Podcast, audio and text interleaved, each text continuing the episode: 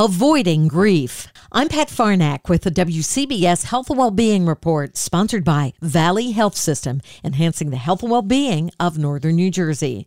No one would agree that wallowing in grief or sadness is an appealing way to spend your time, but avoidance, sadly, isn't the answer either. With his grief yoga, Paul Denniston says we must meet the awful feelings head on and physically. I got to tell you, I spent many decades trying to run away from the pain. And of course, who wants to be in the pain? Who wants right. to deal with these challenging emotions? I wouldn't allow myself to be with the sadness, and yet I held so much sadness within me.